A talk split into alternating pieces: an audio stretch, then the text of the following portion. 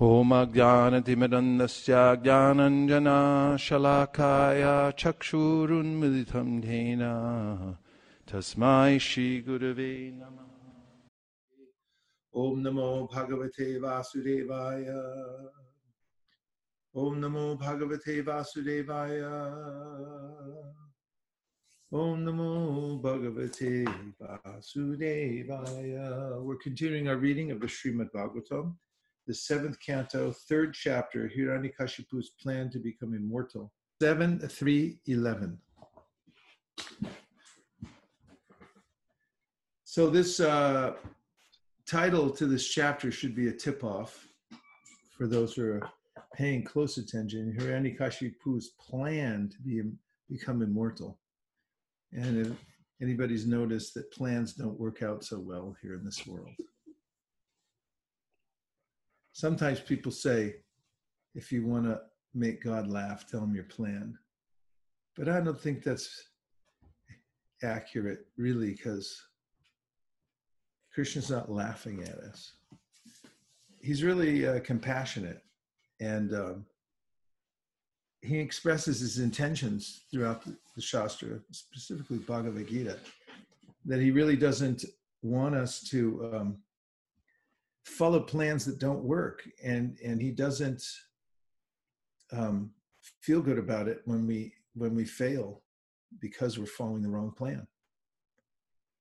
And we see all the time in this in the mundane sense people follow all kinds of plans that are not well thought out and they don't get a good result and there are lots of um, spiritual endeavors that aren't well thought out either unless somebody's following krishna's plan that it, they're bound to um, find setbacks and stumbling blocks that are ultimately insurmountable. And there's an old saying that um, if you want to outsmart a genius, then um, get yourself a better plan. And the best plan is to follow Krishna's plan. That's why at the end of Bhagavad Gita, Krishna says, Sarvadharaman parityaja mame kam sharanam braja. Just give up all your stupid plans and follow my plan, and then you'll be successful. Modern translation. Okay, so here we have Hiranyakashipu has this really uh, bad plan to become immortal. And we're, we're seeing how this is unfolding and how, what trouble he's going to to make this plan and try to make it work. And this is the plight of all conditioned souls that uh, a conditioned soul tries really, really hard to make a plan work that is doomed from uh, beginning to end. Text 11 says, By dint of my severe austerities, I shall reverse the results of pious and impious activities. I shall overturn all the established practices within this world. Even Dhruvaloka will be vanquished at the end of the millennium. Therefore, what is the use of it? I shall prefer to remain in the position of Brahma. Purport Hiranyakashipu's demoniac determination was explained to Lord Brahma by the demigods, who informed him that Hiranyakashipu wanted to overrun all the established principles after executing severe austerities, people within this material world are promoted to the heavenly planets. But Hiranyakashipu wanted them to be unhappy, suffering because of the diplomatic feelings of the demigods, even in the heavenly planets.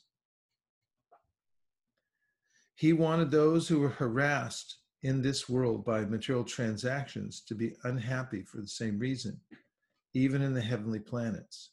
Indeed, he wanted to introduce such harassment everywhere.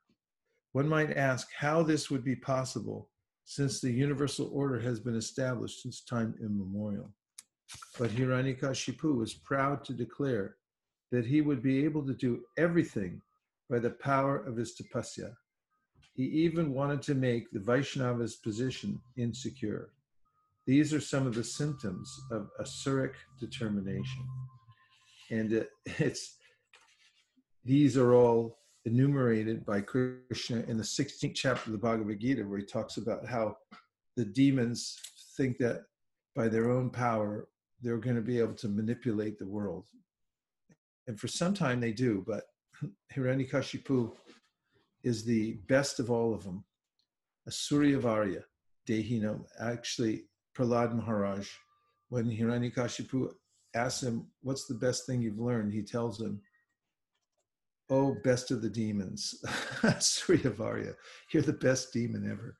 And and um, Hiranyakashipu failed, so Prahlad Maharaj says later on that if if if you couldn't do it, nobody can. So what's the use of trying here in the material world to manipulate things through this demoniac idea of trying to control the material nature for one's own benefit. Text number 12. O Lord, we have heard from reliable sources that in order to obtain your post, Hiranyakashipu is now engaged in severe austerity. You are the master of the three worlds. Please, without delay, take whatever steps you deem appropriate. Purport In the material world, a servant is provided for by the master, but is always planning how to capture the master's post.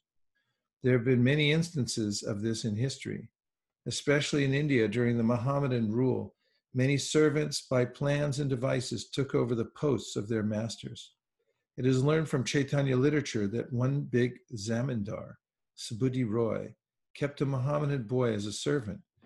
Of course, he treated the boy as his own child, and sometimes when the boy would steal something, the master would chastise him by striking with a cane. There was a mark on the boy's back from this chastisement. Later, after that boy had been, by crooked means, become Hussein Shah, Nawab of Bengal, one day his wife saw the mark on his back and inquired about it. The Nawab replied that in his childhood he had been a servant of Subudhi Roy, who had been who had punished him because of some mischievous activities. Upon hearing this, the Nawab's wife immediately became agitated and requested her husband to kill Subudhi Roy. Nawab Hussein Shah, of course, was very grateful to Subudhi Roy and therefore refused to kill him. But when his wife requested him to turn Subudhi Roy into a Mohammedan, the Nawab agreed. Taking some water from his water pot, he sprinkled it on Subudhi Roy and declared that Subudhi Roy had now become a Mohammedan the point is that this Nawab had been an ordinary menial servant of Subudhi Roy, but was somehow or other able to occupy the supreme post of Nawab of Bengal. This is the material world. Everyone is trying to become master through various devices, although everyone is servant of his senses. Following the system, a living entity, although servant of his senses, tries to become master of the whole universe. Hiranyakashipu was a typical example of this, and Brahma was informed by the demigods of his intentions. Also, you can see from Brahma, who's uh, got a big post, it takes a hundred lifetimes of performing perfect varnashram regulations in order to uh, get the piety to assume the post of Brahma in the universe. And then, of course, Brahma has a lot of these responsibilities. You can see from the Bhagavatam's beginnings that when Brahma first started creating, he got attacked. And there are all kinds of problems in the universe. And that's the plight of those who take up any responsibility in this world. That you can be sitting there peacefully, and then you'll get a phone call, or somebody will walk in and say, Guess what just happened? And then you have to deal with it. So there's a there's quite a bit of um, there are quite a few ups and downs you'll see for the great uh, rulers of the of the universe, especially Brahma. Thirteen. What to speak of the news that he wanted to take over his post? So that's another one.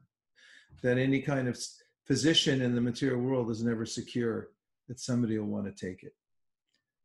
O Lord Brahma, your position within the universe is certainly most auspicious for everyone, especially the cows and brahmanas. Brahminical culture and the protection of cows can be increasingly glorified. And thus, all kinds of material happiness, opulence, and good fortune will automatically increase. But unfortunately, if Hiranyakashipu occupies your seat, everything will be lost. This is just like in the United States. Every four years, there's an election. And whatever the administration develops, when the next administration comes in, they just turn everything on its head. It's crazy. What a way to to run a, an organization. that anything you develop, then it just reverse it, constantly changing. Purport in this verse, the words Dvija Gavam Parameshjam indicate the most exalted position of the Brahmanas Brahminical culture and the cows. In Vedic culture, the welfare of the cows and the welfare of the brahmanas are essential. Without a proper arrangement for developing Brahminical culture and protecting cows, all the affairs of administration will go to hell. Being afraid that Hiranyakashipu would occupy the post of Brahma, all the demigods were extremely disturbed. Hiranyakashipu was a well known demon and the demigods knew that if demons and rakshasas were to occupy the supreme post, Brahminical culture and protection of cows would come to an end. As stated in Bhagavad Gita 529, the original proprietor of everything is Lord Krishna. The Lord therefore knows particularly well how to develop the material condition of the living entities within this material world. In every universe, there is one Brahma engaged on behalf of Lord Krishna, as confirmed in Srimad Bhagavatam. Teni Brahma Hridaya Adi Kaviye. The principal creator in each Brahmanda is Lord Brahma, who imparts Vedic knowledge to his disciples and sons. On every planet, the king or supreme controller must be a representative of Brahma. Therefore, if a Rakshasa or demon were situated in Brahma's post, then the entire arrangement of the universe, especially the protection of the Brahminical culture and cows, would be ruined. All the demigods anticipated this danger, and therefore they went to request Lord Brahma to take immediate steps to thwart Hiranyakashipu's plan. In the beginning of creation, Lord Brahma was attacked by two demons, Madhu and Kaitaba, but Krishna saved him. Therefore, Krishna is addressed as Madhu Kaitaba Hantru. Now, again, Hiranyakashipu was trying to replace Brahma. The material world is so situated that even the position of Lord Brahma, not to speak of ordinary living entities, is sometimes in danger. Nonetheless, until the time of Hiranyakashipu, no one had tried to replace Lord Brahma. Hiranyakashipu, however, however, was such a great demon that he maintained this ambition. The word bhutyai means for increasing opulence, and the word shreyase refers to ultimately returning home back to Godhead. In spiritual advancement, one's material position improves at the same time that the path of liberation becomes clear and one is freed from material bondage. If one is situated in an opulent position in spiritual advancement, his opulence never decreases. Therefore, such a spiritual benediction is called bhuti or vibhuti. Krishna confirms this in Bhagavad Gita 1041. Yad yad vibhuti mat sattvam mama techum shasham bhavam. If a devotee advances in spiritual consciousness and thus becomes materially opulent, also, his position is a special gift from the Lord. Such opulence is never to be considered material at the present, especially on this planet Earth, the influence of Lord Brahma has decreased considerably, and the representatives of Hiranyakashipu, the Rakshasas and demons, have taken charge. Therefore, there is no protection of Brahminical culture and cows, which are the basic prerequisites for all kinds of good fortune. This age is very dangerous because society is being managed by demons and Rakshasas. And for those who, um, the, the culture that maintains cows then naturally develops the mode of goodness because cows are in the mode of goodness and they produce milk, which is necessary for developing the finer tissues of the brain. and also for for, for um, making ghee, which is um, used in Vedic sacrifices through which one can perform yagya, sacrifice, and attain the transcendence. Partivadharano dumas tasmat agnistrayi mayaha tamasastu just tasmat satvam yad brahmadarshana. From ghee, one can perform Vedic sacrifice and therefore culture the highest uh, modes of nature and, and, the highest realizations in life. It's amazing, Prabhupada said, and it, it um, challenges human reason how by living with the cow that one becomes uh, influenced by the mode of, of goodness. But uh, if you live around cows, you notice that uh, they do have that mode. They can actually sit for long periods of time and be satisfied. And also in the cow, um, in the Goshala, when cows sometimes they get a little bit rambunctious and they'll um, they'll knock into each other, especially at feeding time. And no one ever takes offense. If you see the monkeys, like at Govardhan, there's lots of animals to watch if you're into watching animals. And um, the monkeys, they get agitated really easily because they're in the modes of passion and ignorance. And if anybody even looks the wrong way at a monkey, the monkey will go nuts and he'll come after you. Like, are you looking at me? And then, then you've had it. So therefore, Prophet said, don't make friends and don't make enemies. Just don't interact with them because, because they're so easily disturbed because they're in this rajas. But cows are not like that.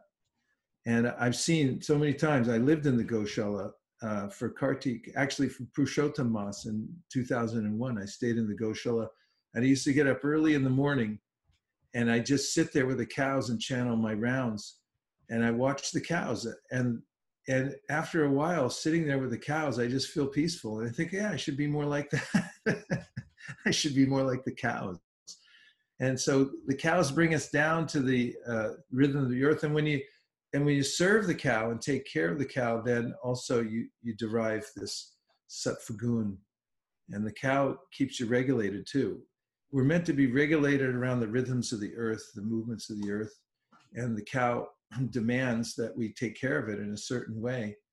And that slows us down to about the speed that we should be going so that we can culture spiritual life. Zipping around at 80 miles an hour in a metal box is not a great idea for the consciousness. Even Al Gore said that years ago before he lost running for president twice. But he, uh, you know, he used to say, you know, what does it do to the environment scraping around in a 2000 pound box with fumes coming out the back and stuff like that.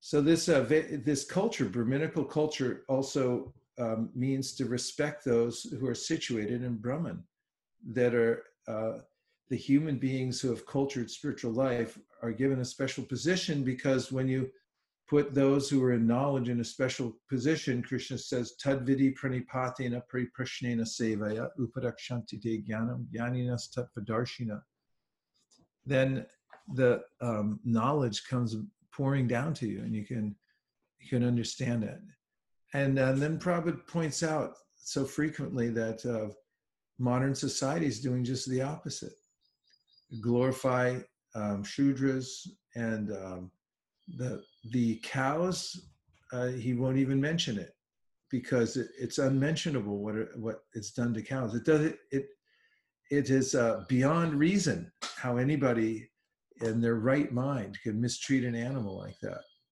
Any animal for that matter, but what to speak of a cow. Um, so these are um, the reason that there are great disturbances in society is because the mind gets disturbed when it's confronted with the reactions that come from living out of harmony with nature. And what is harmony with nature? It's being in harmony with Brahminical culture, valuing spiritual advancement and valuing the cow that is the animal that uh, allows for spiritual life to go on on the planet. What to speak of that keeps us in harmony with the land in all different ways. For instance, a, you know, there's so many experiments that have been done with the cow. If you bring it into a barren piece of land and you just let the cows um, graze there and you take care of them, after a while, the land comes alive again just because the cow's living there. The cow dung and um, the way the cow, uh, you know, moves around the earth and so forth, it, it makes it productive all of a sudden who thought of that? Krishna did. So Namo Brahmanya Devaya Gobrahmanhitaya Cha Jagadhitaya Krishna Govindaya Namo Namaha. Krishna is uh, the well wisher of the cows and the Brahmins. And um, this is uh, where it begins, real culture. So Hiranyakashipu doesn't like that because that's what demons don't like. They don't like Brahminical culture. Text number 14. O king, being thus informed by the demigods, the most powerful Lord Brahma, accompanied by Bhrigu, Daksha, and other great sages, immediately started for the place where Hiranyakashipu was performing his penances and austerities. Purport Lord Brahma was waiting for the austerities performed by Hiranyakashipu to mature so that he could go there and offer benedictions according to, to Hiranyakashipu's desire now taking the opportunity of being accompanied by all the demigods and great saintly persons, Brahma went there to award him the benediction he desired. 15 through 16.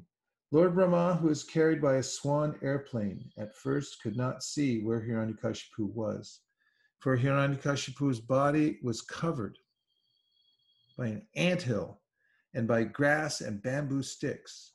Because Hiranyakashipu had been there for a long time, the ants had devoured his skin, fat, flesh, and blood. Then Lord Brahma and the demigods spotted him, resembling a cloud covered sun, heating all the world by his austerity. Struck with wonder, Lord Brahma began to smile and then addressed him as follows Purport The living entity can live merely by his own power, without the help of skin, marrow, bone, blood, and so on because it is said, Asango Hyayam Purushaha. the living entity has nothing to do with the material covering. Hiranyakashipu performed a severe type of tapasya, austerity, for many long years. Indeed, it is said that he performed the tapasya for 100 heavenly years. Since one day of the demigods equals six of our months, certainly this was a very long time. By nature's own way, his body had been almost consumed by earthworms, ants, and other parasites, and therefore even Brahma was at first unable to see him. Later, however, Brahma could ascertain where Hiranyakashipu was, and Brahma was struck with wonder to see Hiranyakashipu's extraordinary power to execute tapasya. Anyone would conclude that Hiranyakashipu was dead because his body was covered in so many ways. But Lord Brahma, the supreme living being in this universe, could understand that Hiranyakashipu was alive but covered by material elements. It is to be noted that although Hiranyakashipu performed this austerity for a long, long time, he was nonetheless known as a Daitya and Rakshasa. It will be seen from verses to follow that even great saintly persons could not perform such a severe type of austerity. Why then was he called a Rakshasa and Daitya? It is because whatever he did was for his own sense gratification. His son Prahlad Maharaj was only five years old. And so, what could Prahlad do? Yet, simply by performing a little devotional service according to the injunctions, instructions rather, of Narada Muni, Prahlad became so dear to the Lord that the Lord came to save him whereas Hiranyakashipu, in spite of all his austerities, was killed. This is the difference between devotional service and all other methods of perfection. One who performs severe austerities for sense gratification is fearful to the entire world, whereas a devotee who performs even a slight amount of devotional service is a friend to everyone. Suridam sarvabhutanam. Since the Lord is the well wisher of every living entity, and since a devotee assumes the qualities of the Lord, the devotee also acts for everyone's good fortune by performing devotional service. Thus, although Hiranyakashipu performed such a severe austerity, he remained a Daitya and a Rakshasa. Whereas Prahlad Maharaj, although born in the same Daitya, born of the same Daitya father, became the most exalted devotee and was personally protected by the Supreme Lord. Bhakti is therefore called Sarvopadi Muktam, indicating that a devotee is freed from all material designations, and Anya Bilashita Shunyam, situated in a transcendental position, free from all material desires. And this is one of the um, very compelling points that Prabhupada makes throughout the Bhagavatam. It takes a lot of work to go to hell, Prabhupada says in, in another purport. Whereas going back to Godhead is, is a little simpler because Krishna is so kind and he accepts just simple offerings. Patram pushpam palam toyam yome bhaktya prayachati taraham bhakti paritam ashnami parithatmanaha. If you offer me with love and devotion a leaf, a flower, fruit, or water, I'll accept it. And it's known that, um, as you can see from deity worship, Krishna is um, pampered by his devotees. They bring him all kinds of nice things. I mean, just during this uh, shutdown, devotees all over the world are, um, you know, I'm talking to, I just talked to Bhubaneswar in Vrindavan this morning. He cooks the Raj Bhog for Shishir Radha Shyamasundar. And I've been talking to other devotees in various places around the world. And, you know, the devotees are concerned. Krishna has to eat during this time. Even though the temple's closed, they make all kinds of arrangements. Here, even here at ISV last night, we had a, you know, a long meeting to talk about ways in which to make sure the deity worship is going on, Krishna's being fed, and so forth. So it is it is said by our acharyas that, uh, and there's a phrase for it, Krishna likes to be pampered, but they go on to say that the reason he likes that is because he knows when his devotees go out of their way to offer him things that uh, they enjoy. Because when we uh, serve Krishna's senses, Hrishikena Hrishikesha, uh, Sevana, then uh, we actually become uh, nourished ourselves because we're part and parcel of Krishna. Naivatmana Prabhurayam Nijalabha Purno. This is something that Prahlad Maharaj says in his prayers that the Lord doesn't need anything from us. He's complete, He's Purna. But it's for our benefit when we offer something and then we become um, enlivened in devotional service. And uh, Prahlad gives the example that when you see your uh, reflection in the mirror of your face and then you decorate your face, you'll see that the reflection is also decorated. So we're like reflections of Krishna in a way, and when the face, Krishna, the original, the original source of everything, is is glorified, decorated, taken care of, given things, then uh, the reflection is also decorated, is also glorified, and so forth. This is a great secret of devotional service, and um, it's a it's not that uh, the devotees, although the nectar of instruction starts with vacho vegam manasakroda vegam, there, there has to be some sense of tapasya because the senses will um, distract us from performing devotional service. But Rupa Goswami mentions in the in the Bhakti Rasamrita Sindhu that we don't perform all kinds of of militant uh, austerities to bash the senses not at all, because then the heart becomes hard. And we also get in this tug of war with the senses. Rather, we replace any kind of uh, we replace any kind of um, bad habits the senses might have with good habits. And I had this uh, realization today. I see this uh, shutdown. You know, it's kind of nice because we're in this. We get put in a little laboratory and we get to be with ourselves for a while and see. Okay, let's see how you do, little fella you know get in there and let's see let's see you do your thing now now that you're you know you're locked down you're with by yourself i mean not everyone's by themselves but by themselves but uh, you know you can kind of introspect a little more and watch yourself and see how, how do you react to this and how does it go on? So i've been seeing how you know it's, it's such a nice opportunity. It'd be nice if we could do this every year for four months anyway. I mean that's what they people used to do for Chaturmasya just for that very reason to, to get a little understanding what's going on. And I, have been seeing that uh, little victories over the senses uh, for the sake of, uh, and by replacing it with uh, a devotional activity are very powerful. So if you find some some way that your senses are veering off and going into you know some mindless or useless activity, time wasting activity, then make a plan. That's a good sense of plan making to replace it with a devotional activity. But here's that that's commonplace. We've all heard that millions of times. But what I was what I was keeping track of over the last couple of weeks is how many victories do I have to get over my senses in order to start building momentum? And uh, I came to a formula for myself. It may be different from for each person, but I found out that for me it's five. Five times my sense of senses come asking is like, "Can I do this?" And I'm like, "Not right now. I'm going to do something else."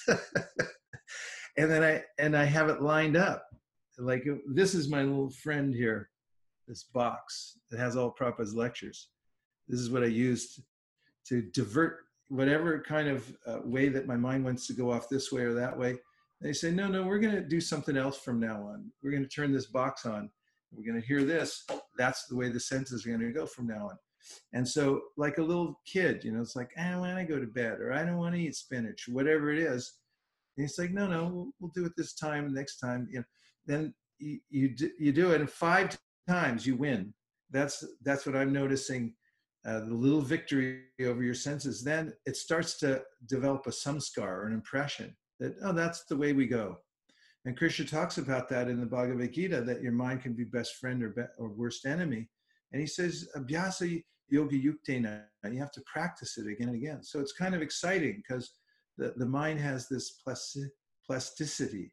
It can be molded and when we have this idea about how to mold it according to the acharyas, they've already said, here are the good things to do, here are the good austerities. We like austerities, but you got to find the good ones and then add them into your life. And when you do that, then you have a blissful life. And if anybody's doing devotional austerities and you ask them how you're doing, they're going to say, I'm doing great.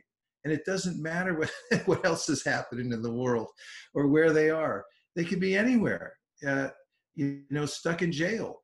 You know, and you, you'll ask them, "How are you doing?" They're doing fine, because actually that's the state of the soul, and we connect in that way through doing these devotional austerities, thinking of Krishna, offering things to Krishna, going out of our way to, to make sure that his senses are satisfied. That's our austerity. Whatever we have to do to do that, that's our austerity. The trouble we take to do that is our tapasya, and um, and of course we follow four regulative principles because how can we serve krishna if if we're intoxicated? Because when you're intoxicated you mess things up.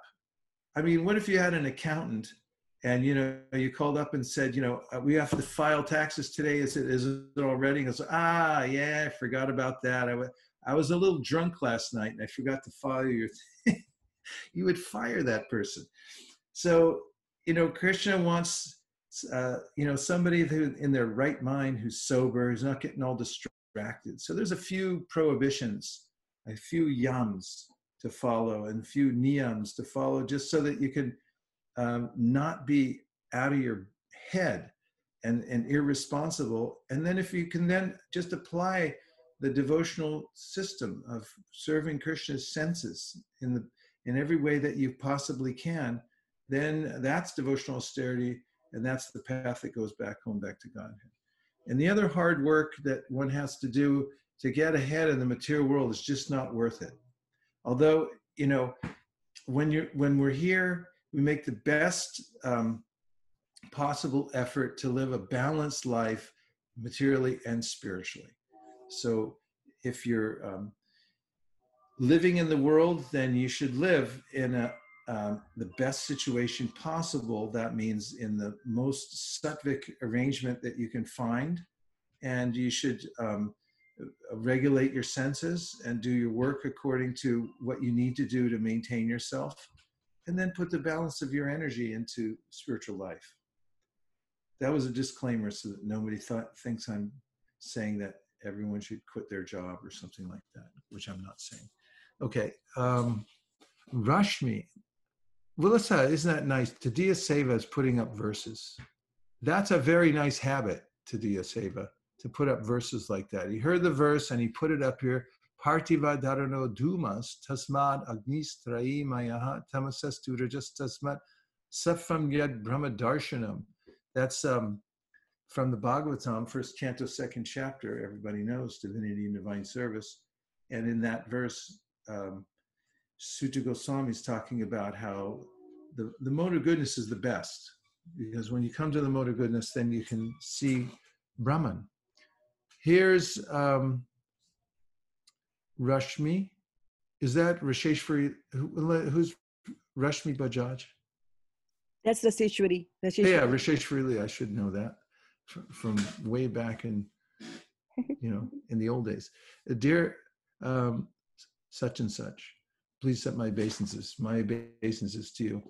Uh, I have noticed for myself that multitasking sometimes gets tricky with my mind playing games as well. I want to listen to a long uh, lecture uh, while cooking or cleaning or driving, but at the end of it, I feel I don't remember much. When I sit and focus, I get more out of it. Where attention goes, energy flows. Do you have any practical tips for this? Is it okay to stick to one task at a time? Yeah, sure. It's okay. You know, it's always nice to have the transcendental vibration going, but it is there's nothing like taking time to really focus. You, I'm going to read you a quote that I pulled out of uh, the commentaries from the um, Yoga Sutras recently. Whatever is good or most desired in this life or the next is attained by intense concentration of the mind. I'll read it again because it's so nice. Whatever is good or most desired in this life or the next is attained by intense concentration of the mind. So, um, yeah, it's good to take some time to really focus in. In fact, uh, learning takes place when you're intensely focusing, and sometimes it hurts because the mind doesn't like to focus. But with practice, we can develop that power of focus. Vaikuntha Nayaka, Hare Krishna. Good to see you uh, up at night uh, listening to Bhagavatam there in Mysore. Okay, um, performing austerities, albeit for demigods, albeit for sense gratification, need good sattva qualities, focusing the mind at one thing, sitting at one place to bring back the wandering mind. But Rakshasas are in the mode of Rajas and Tamas, yet how are they able to pull off such austerities to please the demigods? Well, it's um, because of their strong motivation to uh, enjoy sense gratification, they'll do whatever's necessary.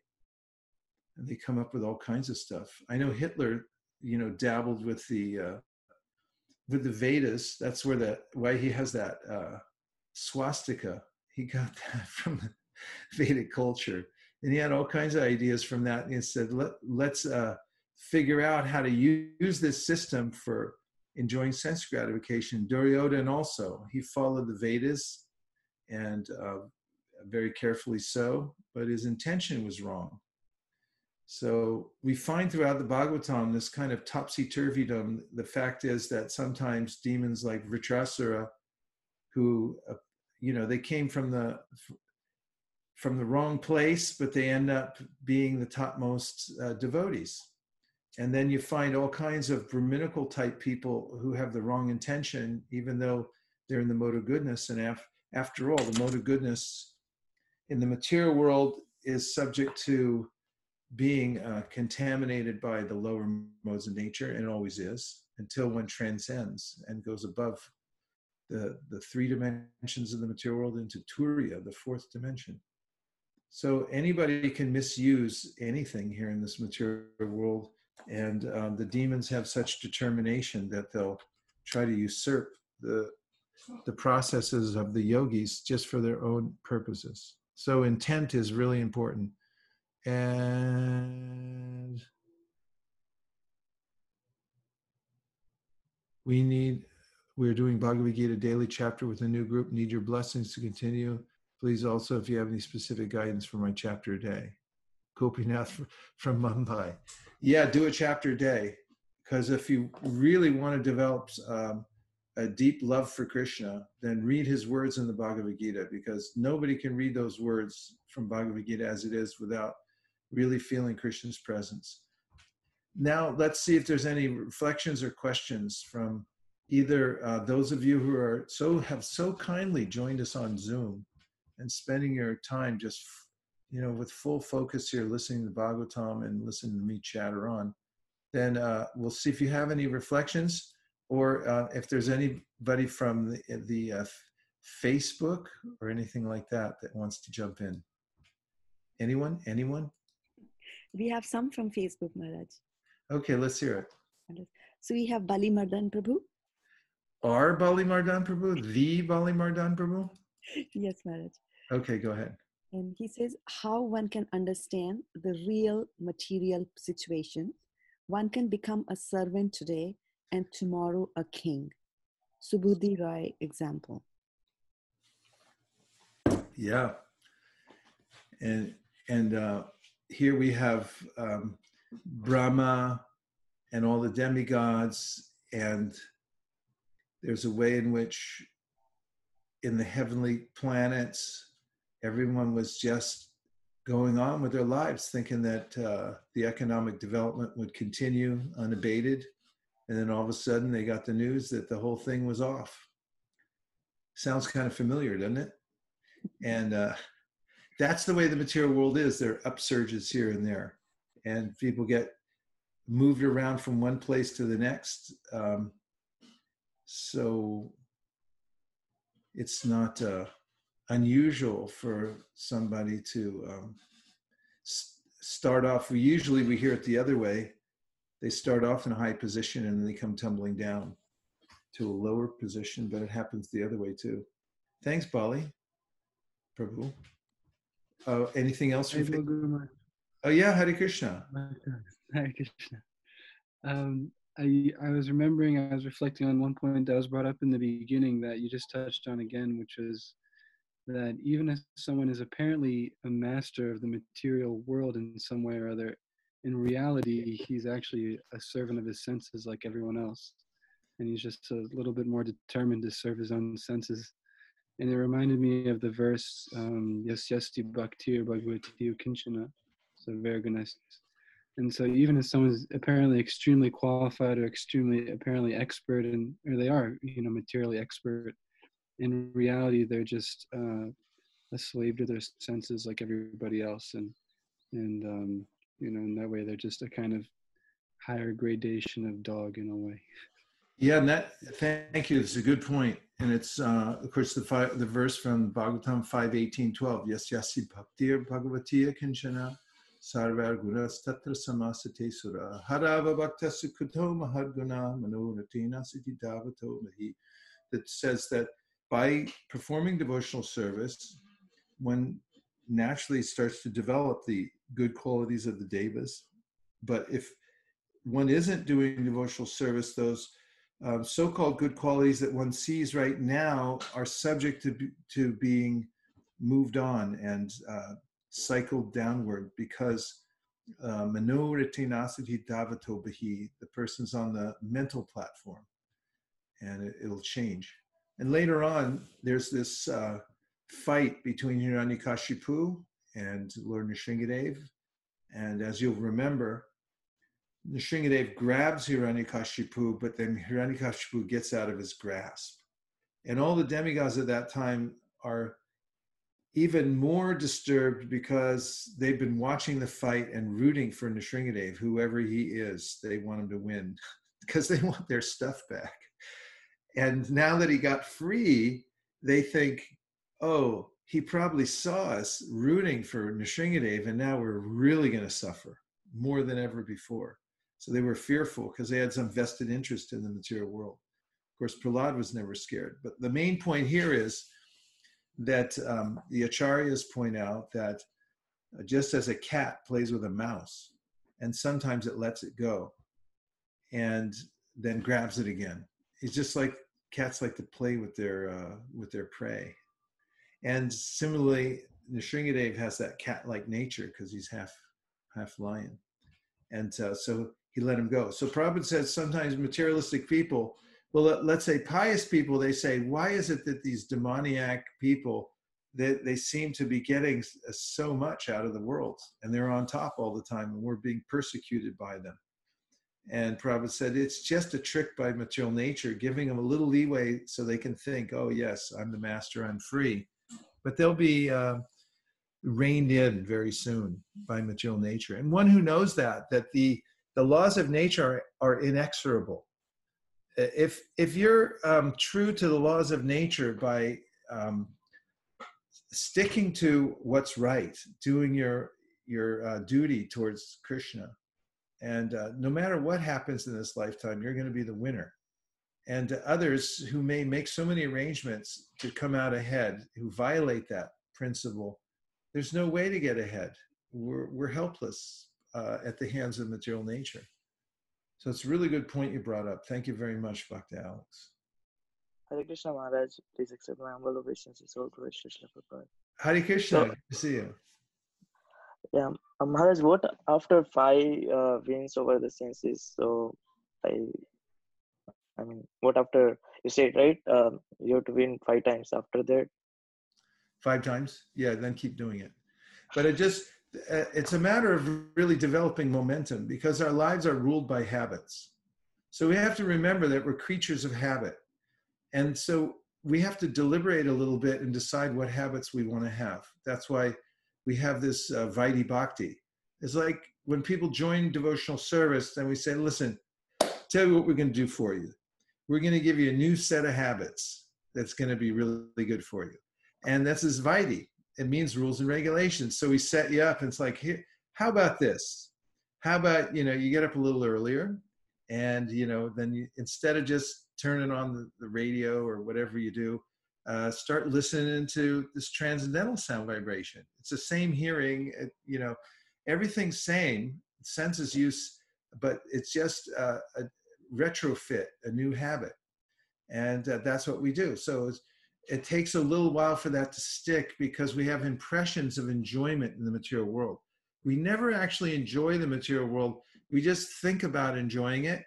And then there's a, a stimulation of the senses and it leaves an impression on the mind, and the mind wants to do it again and again.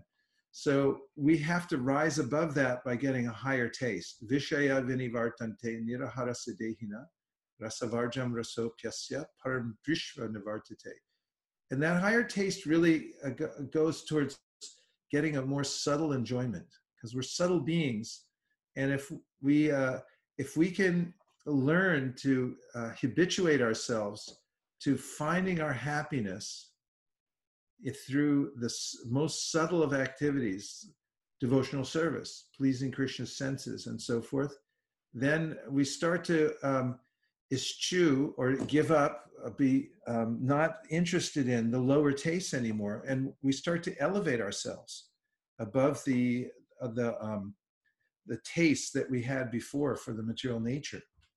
So abhyasa yoga yuktena chetasananyagamina paramam purusham divyam yati partanu chintayan.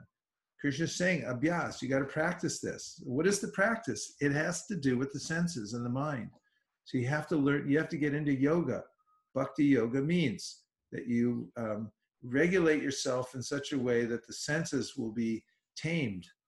And you tame them by uh, engaging them in, in Krishna's service. Sarvo pari vanir muktam taprat vena nirmalam hrishi kena hrishi kesha sevanam bhakti ruchate. If you engage your senses in Krishna's service, then then the, the real purpose of the senses gets fulfilled and the taste will come and then then i say five times you know you get that and you start like five janmashtamis in a row you fast you chant and hear all day and you start to develop this this feeling like wow i really like that. You know in the middle of doing it you know it's like 10 o'clock at night and you know it's like oh uh, how am i going to fast till midnight or whatever? But then you know you kind of get carried away by krishna's there everyone's uh, singing and you know you do five janmashtamis uh, you know following that system of worshiping krishna on janmashtami pretty soon you start thinking wow that's a, i wouldn't want to do without it you know you develop a devotional kind of uh, you develop a devotional impressions in your mind. You're attracted to that. And so when your whole being becomes attracted to these um, interactions you're having with Krishna and, and you're using your senses, you're not restraining them, but you're using them, then uh, that's all you want to do. That, that's all there is to do. And you're getting sense gratification on a much higher level. So we have to have sense gratification. We're, we're not dead stones. We won't settle for no sense gratification. We'll spring out of that sometime. And, uh, you know, so aruya krishna parampadam tata. You'll, you'll, you'll just fall right out of that situation because we, we like variety, we like sense gratification as ananda mayo vyasat. It's our nature to enjoy. So enjoy on a higher level. It makes a lot of sense. And, it, and that's done by just getting into Krishna sense gratification. Does that help? Yes, Maharaj. You yeah, you know, uh, just an experience I had today. I was um, I was looking around at some of my old pictures. I barely ever look at the photos I take. I just take them and they're in my phone. So when I go back and look at them, I'm thinking, wow, uh, you know, I was in India and stuff like that. I remember those days. And and uh, when we were in uh, Govardhan, it was our I think 18th or 19th year that I spent the whole month at Govardhan Hill just reading Bhagavatam. And then um, I saw this picture that we took when uh, we finished our yagya at the end of the Kartik. And we, you know, we read uh, Krishna book. And what else did we read? Who was there? Uh, fourth, fifth canto. I can't remember what we read, but uh, we had like, you know, a lot of books. So we always do this ritual where we, we hold them all and we sit out there and we take a picture to, to and I was just thinking, uh, you know, it's after 18, 19 times of doing that for the month, it's kind of, I was hankering for a Govardhan. I mean, you know, for a fallen soul to hanker for Govardhan is a big deal, even like a little bit. So, it, you know, it gets in you. Devotional service gets in you, and then you start developing this feeling like, I like to do that. I want to do that and even if it seems austere to to people on the outside like all the time i tell people i'm going to india and i'm going to sit in one room for a month and just read out loud. You're going to do what? Is there any games or anything you know? And uh, that's the last thing that i'd ever want to do is look at a game while i'm in govardhan or anywhere else for that matter but you know because it's a more subtle kind of enjoyment. So we can get that. Anybody can get it. It just takes practice. And you know for some habits we replace them. It takes a little you know you, you still ha- you keep having to do it and bring yourself back to it until you get that impression. Does that help? Yes thank you so much Hare Krishna Hare Krishna. Okay hey look Sadhu Vrindavan's here. And Ram Baru is that oh it's Ram Baba. B L R Ram Babu The verse Yasyatma Buddhi compares one in bodily consciousness to a cow or an ass. But when we say cows are in goodness, what does it mean? Is that goodness mixed with ignorance? No, the reason that it's mentioned in the verse, Yasyasti Bhaktir, I mean, um, Yasyatma Buddhi so di kalitraditu boma idyati, yet uh, tirta buddhi salilena karichit janeshu abhigeshu sa eva gokara. So Krishna said this verse. In fact, it's a very interesting circumstance because it's at Kurukshetra. This is in the 10th canto. This is a very Rasika time because Krishna goes there for the eclipse and everyone hears Krishna's going there. So people from everywhere come and the residents of Vrindavan hear about it and they say, We're going too. So they pack up their wagons and they drive up there to Kurukshetra. And sure enough, Krishna's there. It's a very heart-rending time. What a beautiful section of the Bhagavatam. But there, when Krishna is addressing all the sages, and there are thousands of these topmost sages from the universe who appeared there also, this is the verse he says Yasyatma buddhi kunapetri datuke sodi kalatraditu boma ijidi. So he says, this body, he says, if somebody takes this body, which is a bag made of th- three elements uh, mucus, bile, and air, and then also, if somebody takes their homeland as worshipable And then if somebody goes to a holy place and just takes a bath there and then takes a, a photograph saying, yeah, we were here, and doesn't listen to the uh, to the Bhagavatam classes going on there by great sadhus, then uh, that person has a mentality like a cow or an ass. So the reason cow is listed there is because a cow, uh, sometimes when a cow has a stillbirth, the, the calf is born, but it's born dead.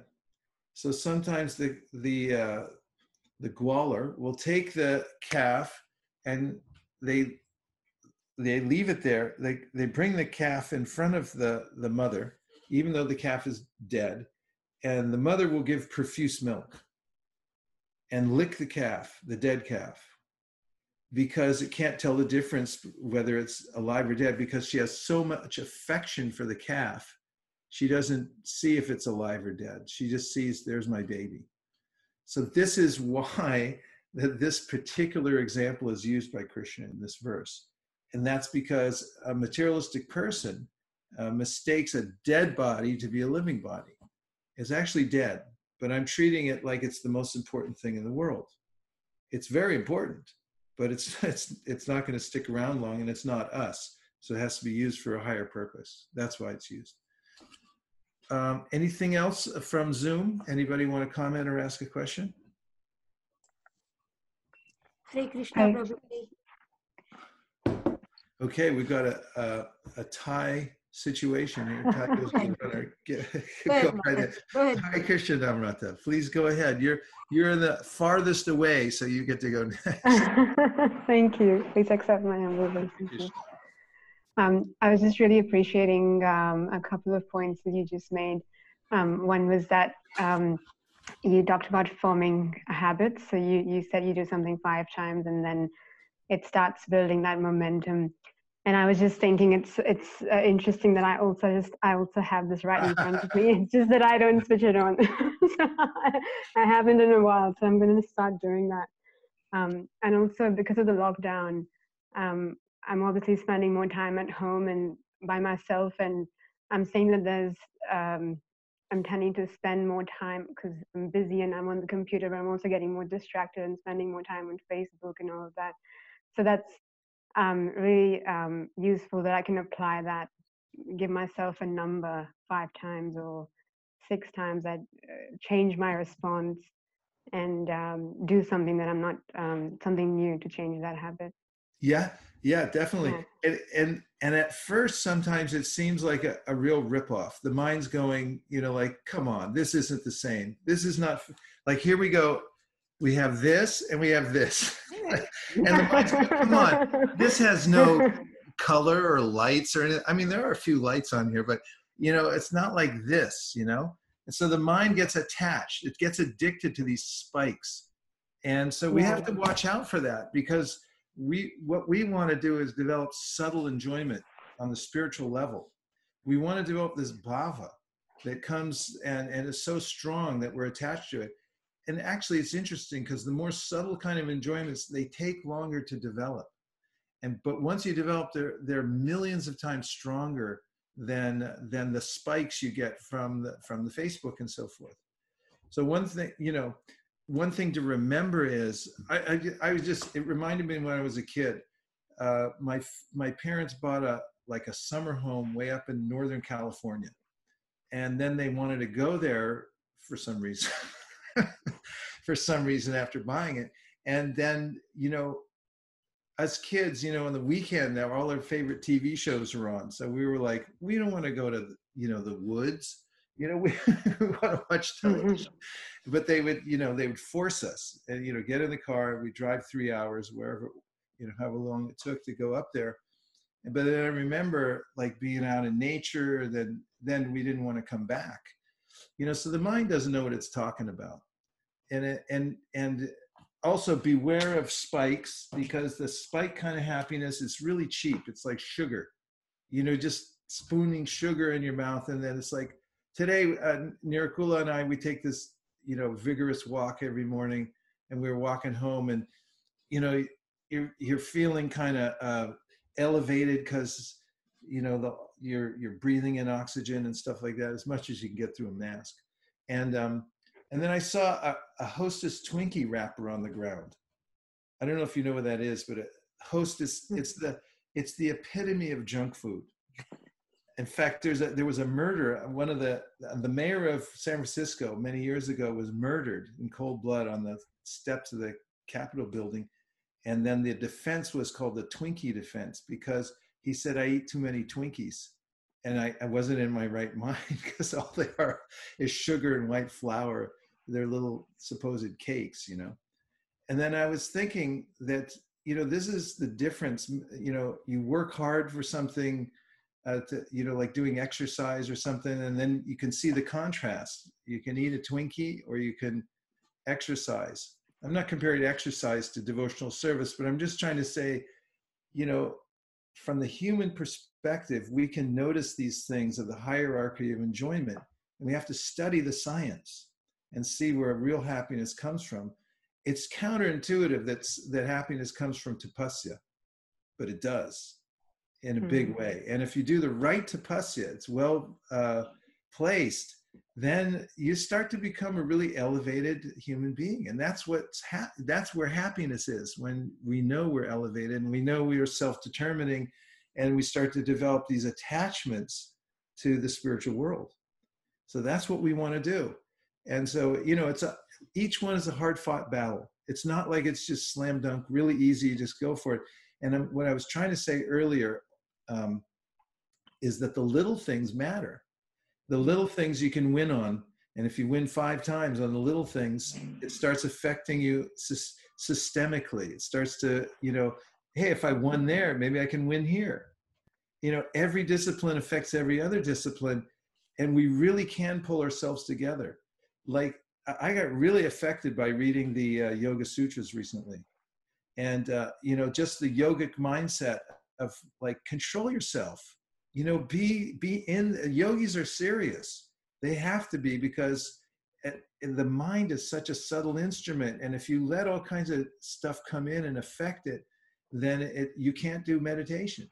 You just can't. We're doing a different process but the we're still yogis so Mhm. we really have to be into it but there's a way to do that and um, it's pretty exciting hey remember we talked when i gave you this box about how it's low tech right Yeah. that's one of the beauties of this thing it's low tech because you know your mind doesn't get there's no no uh you know little messages that jump up on here you know it's all one thing yeah. Lectures, you know so it's kind of nice So Thank if you, if thank we you. Baby proof our environment so a lot of things are like that you know then it's more smooth sailing thank you very much Thank you. was there another yeah There's just one more thing. Um, I also like when you said, you know, we don't actually really enjoy. Um, uh, we don't really. It's the mind that gets stimulated, and it's not real enjoyment. Something along those lines. That and that was really helpful. yeah we're enjoying the idea of enjoying Hmm. But uh, Prahlad Maharaj says, Kutrashisha Mriga Trishni Rupa. Mriga means a deer, and Mriga Trishni means a thirsty deer. So a thirsty deer is running after a mirage, thinking he's going to get water. But then uh, Prahlad Maharaj compares that to the happiness of the material world. It's in the mind. There's this idea that there's happiness. So he says, Kutra, where is it? He says, you actually look and see. You're never actually going to get it. You're going to run like the deer in the desert and you're going to fall down trying. And the only time that that you, you know, the enjoyment, it's like you're enjoying the idea that you're going to enjoy, but you never reach it. That's that's material happiness. Hari Krishna. Yeah. Thank you. Hare Hari Krishna. Hari Bol. Jai. Okay. Anyone? Who else? Else uh, was the tie for tie for? That Uh, was me, Prabhuji. Hare Krishna. Okay. This Hare Charu. Hare Krishna. Hare Krishna, Prabhuji. This is, I was, I had the same point that uh, Mataji, Namrata Mataji had. But beyond that, uh, I want to say this your every lecture that I attended, every class that I attended, every time that I attended, so many points that we get out of it. Can't even say one because they all are the best. And the best of the best today's was this uh, five times that you explained, and that I think it's it's really useful because we are kind of there, all of us. Yeah. I'm there too, and need to change this. I mean, that's what Earth is. We're on the ground here on a practice field. You know, we all get to to be here trying it out. It, it's like a laboratory. We're actually uh, we are on um, what do they call it when you get out of jail and you're you're not Parole. Parole. parole. Parole. Yeah, it's a it's a parole period, and we get to kind of like yeah, okay, you can go out now. Human life is like okay, go out and try it all out. And the Earth planet is it's the testing ground to see what are you going to do which way are you going to go you're going to go up you're going to go down what do you want to do with yourself so krishna says in the bhagavad gita yanti deva vrita devan pitran yanti you could go wherever you want little jiva but you know i really really recommend that you uh, try to go back to back to god to truth thank you so much for your encouraging words and i'm glad that you got something out of that little uh, practical um, point there Thank Hare you, Krishna. What a pleasure to hear your Thank you voice. so much. We are really fortunate to have your have you as our Maharaj and Guru here. I can't express it. It's just really a fortunate to listen to you and learn out of it. We I'm thankful to you and Sri Krishna too. Hare Thank you, Prabhuji. Thank you. as they say in Spanish, igualmente. Or Japanese, kuchirakoso. Same back to you. okay. Uh, anyone else? Hey, Hare Hare Krishna. Prabhu, I was just thinking that I don't know if it was it was there anyone else on the line, Mataji? Can I go? You may go. Tie goes to the runner.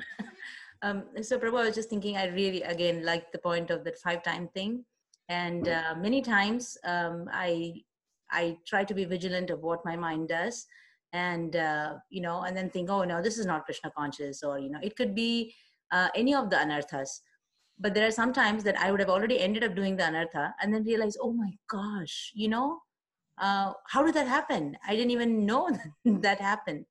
So sometimes it's very hard um, to I'll just make a couple of quick comments. One is that um, you know I learned this in the in the Yoga Sutras in a very uh, definitive way. This is pointed out again and again and again that even for the advanced yogi, there are going to be all kinds of weird things coming out of your mind because we've already recorded them in there over many lifetimes. So it, it don't. It's not a question of if weird things come up. It's a question of when.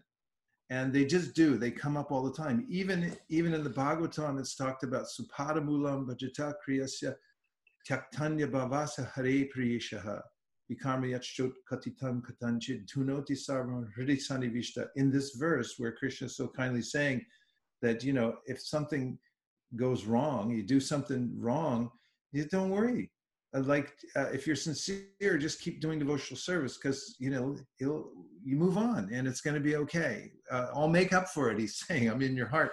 But the, he says that the terminology for when a vikarma comes up he says somehow or other it just comes out of nowhere. Because everybody knows when you start off it's not a clean slate. So there's all this stuff that's going to come up. And that then the other point i want to make about the five the reason i wrote it down in my notebook today when i was thinking of it when I was dealing with my little dance with my mind and, and saying, you know, like we're doing this, not that. And, and, and then it just goes, yeah, I actually, I like this better. And I was like, you do? well, that was five times, you know? And, and the reason that I, I, I wrote it down was because there is a way in which we can become hopeless and we can think this will never end or there's no, there's, you know but if if you know it's five times or 10 times or who cares if it's 108 times? There's an end to it. And you have to keep practicing. Abhyasa yoga yuktena and it will come to an end. So the mind can be trained like that. And if you have a number in your mind you just tr- click it off. Like when i do my shlokas in the morning i always write down the the dates. I put the number and i say like on this one I've got 19 Bhagavatam shlokas here that I'm learning. And I, I wrote on the top that we're going to do this for um, 108 times.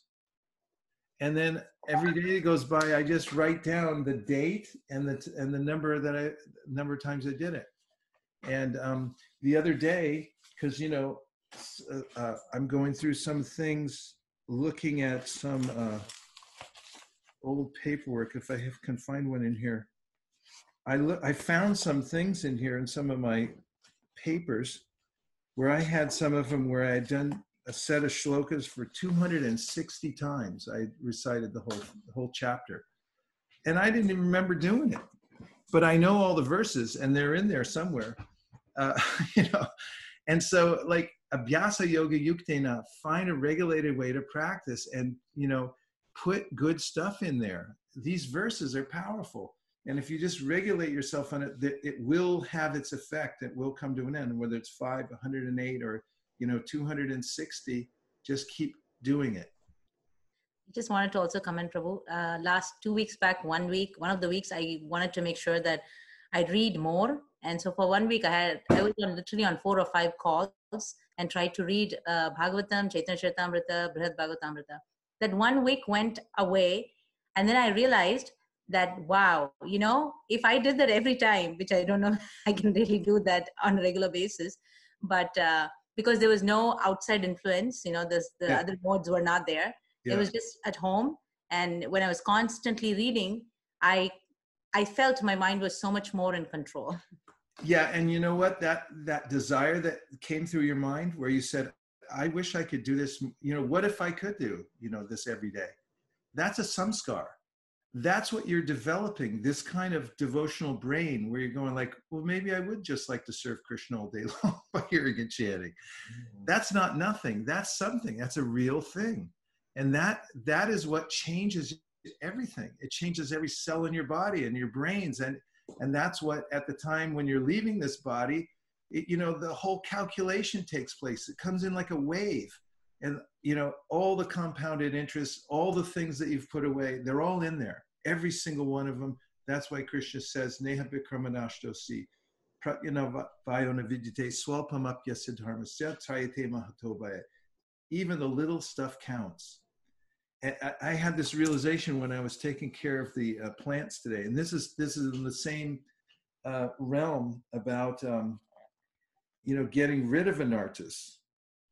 So I have all these little plants growing out there, and because I I I this year I said I'm going to do everything from seed, and then as I've said like five times already, John Mooney sent me a bunch of really nice seeds, and I went online and figured out how to plant them and the whole thing. So they're all popping up here and there, all kinds of squash and flowers and things like that in the greenhouse.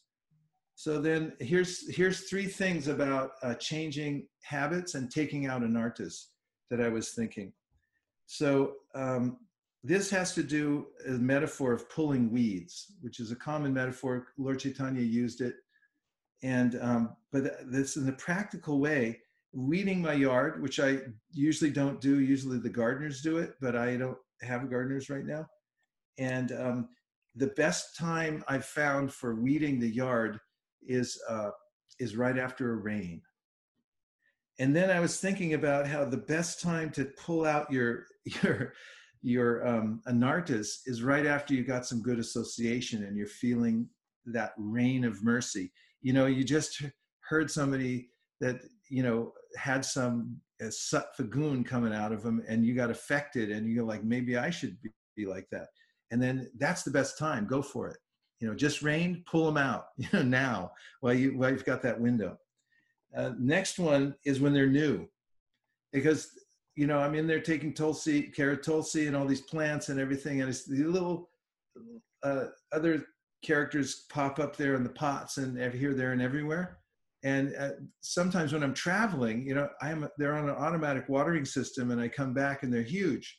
And it takes a lot longer to take them out and they're really deep rooted. But now i catch them when i just see they pop their head up and then like you're out you're out you're out and it's easy so when you see something come up take care of it now Uh, do it early so it doesn't get rooted in and the third one's a little uh, takes a little more explanation in my in my greenhouse, I put on the flooring for the greenhouse is all pea gravel. And so I saw weeds grow up there too, because seeds go everywhere, right? But then I started weeding that on a regular basis and they just pop right out. There's no problem. I don't need any tools, instruments to pull them out. and so the the the floor is like the, the base of your life. That's the uh, you know what kind of foundation you have on a daily basis. If you're doing good rounds and you're doing uh, you know good rounds means it's a priority for you, and then you know if you're doing your reading and and the other kinds of basic activities that you know i'm doing this every day. Then when these anartas come up they have nothing to grab onto. It's like that floor of pea gravel. It's a basic uh, you know that's the foundation that you have. And the anartas you can just easily pull them out. But if you if you um, relax your practices you don't have a good base then it's much easier for the for the weeds to take root and it's much harder to pull them out that's the uh, end of our time because we're already at the late hour of 8.30 p.m. We'll just check up the Rishak, check us in the Rishak, Ikaram Bhavyo, Vaishnavi, Radhapudi Vaishnavi Ki Jai, Hare Krishna. Natchari Armarman, Natchari Armarman, Natchari Armarman, Natchari Armarman, hey, Natchari Armarman, Natchari Armarman, Natchari Armarman, Natchari Armarman.